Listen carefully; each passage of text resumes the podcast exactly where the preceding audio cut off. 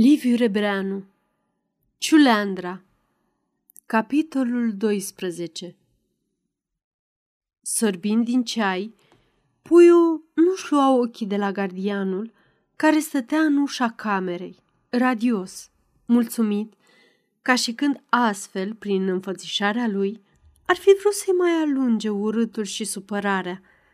Compătimirea aceasta primitivă și discretă – îi se părea lui puiul minunată și îi făcea mai bine decât chiar mângâierile tatălui său. Aici era un om străin, simplu, care înțelegea nenorocirea altuia și căuta, cum îl tăia capul, să-i ușureze situația.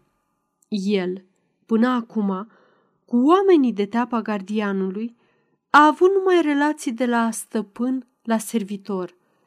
Niciodată n-a stat de vorbă de aproape și nu și-a închipuit că, în asemenea suflete, ar putea să se adăpostească sentimente deosebite. Ca să-i răsplătească inima, îl întrebă cu glas prietenos. Cum te cheamă pe tine, băiete?" Andrei Leahu, boierule," răspunse bucuros gardianul. Și de pe unde ești?" continuă puiul. Din ce județ?" Din Argeș, boierule. Comuna Ciofrângeni. Argeș? Făcu puiul cu o ușoară tresărire.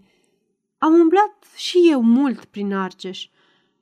Un unchi de-al meu din partea mamei are o moșie la Mănești. O fi având? Cum nu? aprobă gardianul, că prin partea noastră sunt multe moșii boierești. Și la noi, la Ciofrângeni, erau doi boieri mari, dar acum a mai rămas numai unul, că celălalt s-a propădit în război.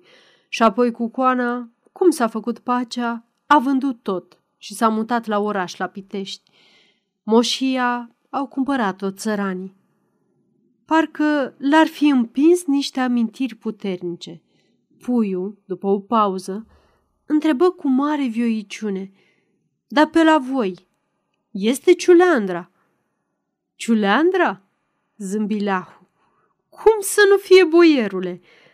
Dar pe la noi îi zicem Șuleandra, că așa am apucat. Tare frumos joc, adăugă apoi dânsul. Parcă nici nu-ți mai vine să te oprești dacă l-ai început. A jucat poate și dumneavoastră Șuleandra, boierule? Da, adică bâlbâi puiul neașteptându-se la întrebare. Și acum cu o părere de rău că, fără niciun rost, a adus vorba despre Ciuleandra. Gardianul observă încurcătura boierului și tăcu, mai ales văzând că nici nu mai mânca și socotind că se sfiește din pricina lui pentru că îi numără bucățile. Îl bătea gândul să se retragă binișor și să-l lase singur, să îmbuce în tihnă.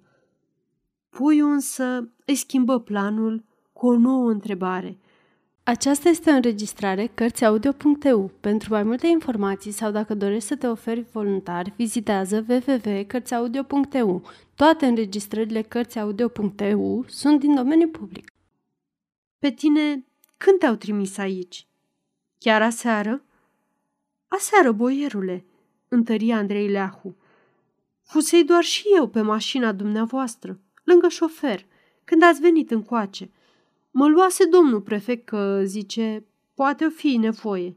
Pe urmă, după ce v-au așezat pe dumneavoastră aici, când plecarăm, ce s-a sfătuit domnul prefect cu domnul procuror și boierul cel bătrân?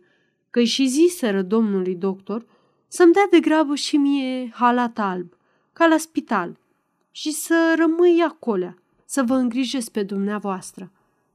Puiul își aduse aminte cum s-a întrebat aseară cine o fi lângă șofer și numai decât adăugă. Va să zică, știi pentru ce sunt aici? Apoi, cum să nu știm, boierule?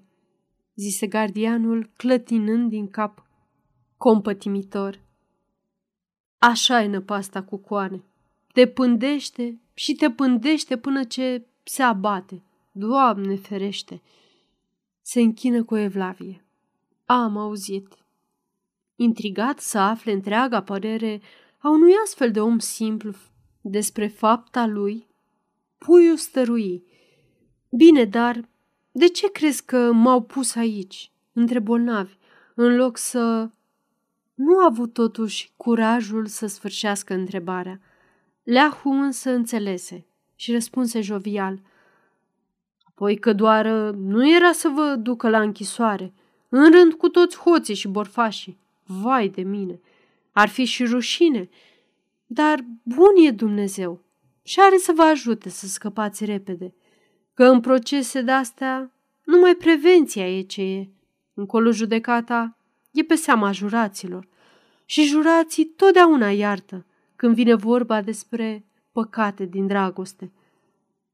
Se uită drept în ochii lui, urmărind efectul și gata să schimbe vorba dacă nu i-ar fi pe plac ce spune. Tânărului însă îi plăcea și ascultându-l, dădea din cap încet. Da, da, da. Și după o tăcere mai lungă, îl măsură de sus până jos, cu simpatie, și îi zise cu o dojană prietenească. Te văd om dezghețat și cu scaun la cap, leahule. Cum ai ajuns tu din fundul Argeșului tocmai în mijlocul Bucureștilor și încă în poliție? Tu n-ai casă, pământ, ca oamenii? Gardianul se scărpină în ceaf îngândurat. De boierule, cum să nu vă mirați? Că de mirare să-și lase al de om în toată firea coarnele plugului și să se apuce de slujbe pe care nu le-a pomenit neam de neamul lui. Așa e. Dar vedeți dumneavoastră, multe sunt lume păcatele și necazurile și nimeni nu fuge de bine de acasă. Dacă oameni ca dumneavoastră, cu belșug și învățătură și încă aveți cât un necaz, da apoi noi. Cine te-a băgat în poliție? Îl stârni mai departe puiul. Tot necazul, boierule. Cine să mă bage? Urma Andrei Leahu cu amărăciune stăpânită. Eram așezat și eu, însurat bine, cu căsuța mea și cu unițel pământ, ca oamenii de treabă. Apoi, când a venit războiul, ne-a luat pe toți, pe de rândul, și ne-a ținut acolo la datorie cât au vrut boierii. Am avut noroc și mi-a ajutat Dumnezeu de a scăpat numai cu o prizăritură la pulpa dreaptă. Nimica toată. De-abia se mai cunoaște. M-au făcut sergent, că m-am purtat bine și știam o țără de carte. Apoi, când s-a pus pacea și m-am liberat, de-a mers acasă, aflai pe nevastă mea cu un copilaș în brațe.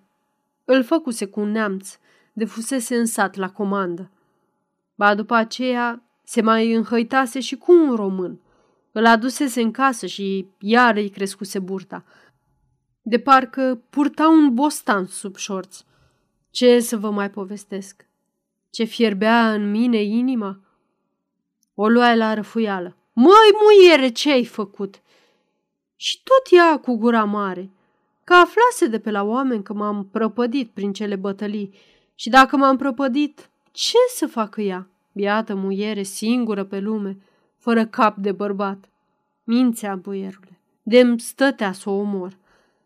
Apoi, dacă am văzut că și-a bătut joc de mine, m-am lipsit de toate, și de casă și de pământ, că ale ei erau de zestre. Și mi-am luat lumea în cap și am nimerit tocmai la București. Aici m-am dus la domnul locotenent, pe care l-am avut la companie și l-am rugat să nu mă lase pe drumuri, că și eu îi scăpase în viața odată în război. Dumnealui m-a îndemnat pe urmă să iau slujbă la poliție, că am dreptul să iau dacă fusesem sergent. Și ia ca așa, boierule. Interesul lui Puiu se oprise asupra unui singur punct din povestea gardianului. Îl descusu cu o curiozitate lacumă.